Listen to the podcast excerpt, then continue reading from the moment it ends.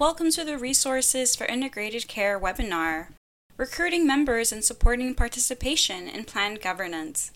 This podcast is excerpted from a webinar presented live on March 5th, 2019. In this podcast, Ken Parasel, a member experience advisor at the Neighborhood Health Plan of Rhode Island, will discuss strategies for supporting and recruiting members in planned governance. Hello, everyone. I'm happy to be a part of this webinar this afternoon and to share with you some of the work that we're doing at Neighborhood to bring the voice of our members into our health plan to drive uh, quality and process improvement. Neighborhood, uh, next slide, please. Neighborhood is a not-for-profit health insurance company that uh, was established 25 years ago this year. Um, we serve about one in every five Rhode Islanders, which is about 195,000 members. 80% of our members are on Medicaid. And in our Medicare, Medicaid plan, which we call Integrity, we serve a little under 16,000 members. Next slide. Our first advisory council meeting uh, was held in December of 2016. Our current uh, participants include members. Uh, we have family caregivers of members. We have a, community advocate who uh, works with the Senior Senior Agenda Coalition. We have a housing provider who works in housing for seniors and individuals with disabilities. Also have a number of neighborhood staff who are on our committee, a number of people from our, our product team, somebody from quality improvement, our member advocate in the organization, as, as well as myself, the, the member experience uh, advisor. Next slide, please. Uh, our meetings are held quarterly. Uh, they're held during lunchtime at a community health center in Providence. Uh, the agenda includes a number of different items. It includes always follow-ups from our previous meetings.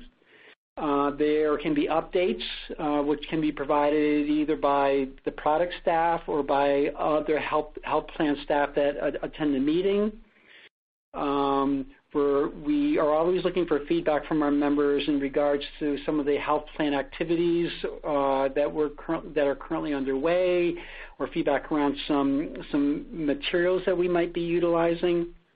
Uh, there can be business area presentations that are generally driven by interest that members uh, express in different departments or in different topics. Most of the meeting time is set aside for members to share issues that they are aware of and, uh, and, uh, and, that they can offer suggestions for improvement because the real primary focus is getting feedback from our members around what needs to be improved and what their suggestions are for improvement. Next slide, please. We uh, recruit members from a variety of channels.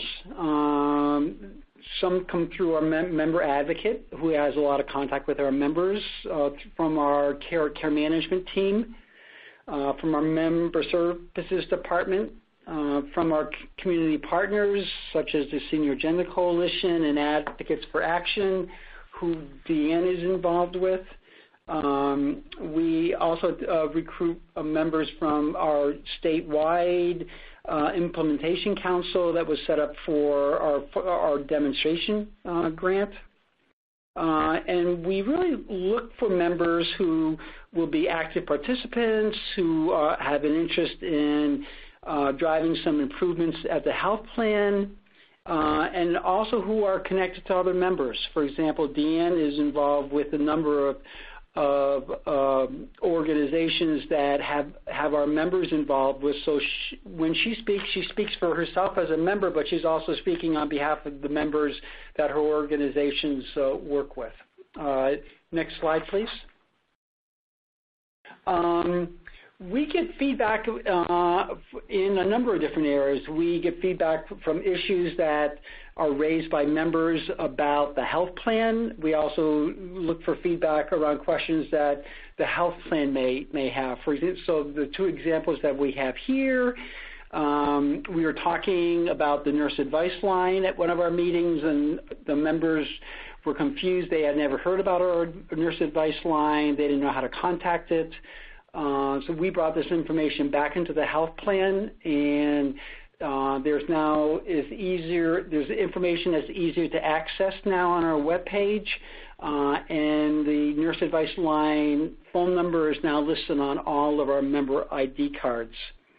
The other example mentioned here, we were about to launch a, a, a flu uh, postcard for flu season. Our, and our health and wellness specialist came to the MAC and got feedback from our members in terms of the content and the format of the card. And that feedback was incorporated before it was approved by the state and sent out for our members. Thank you for listening. This podcast is presented by the Lewin Group and is supported through the Medicare and Medicaid Coordination Office at the Centers for Medicare and Medicaid Services. MMCO is dedicated to helping beneficiaries enrolled in Medicare and Medicaid have access to seamless, high quality health care that includes the full range of covered services in both programs. To support providers in their efforts to deliver more integrated and coordinated care, MMCO is developing technical assistance and actionable tools based on successful innovations and care models. To learn more about the current efforts and resources, please visit our website or follow us on Twitter for more details. Our Twitter handle is at integrate underscore care.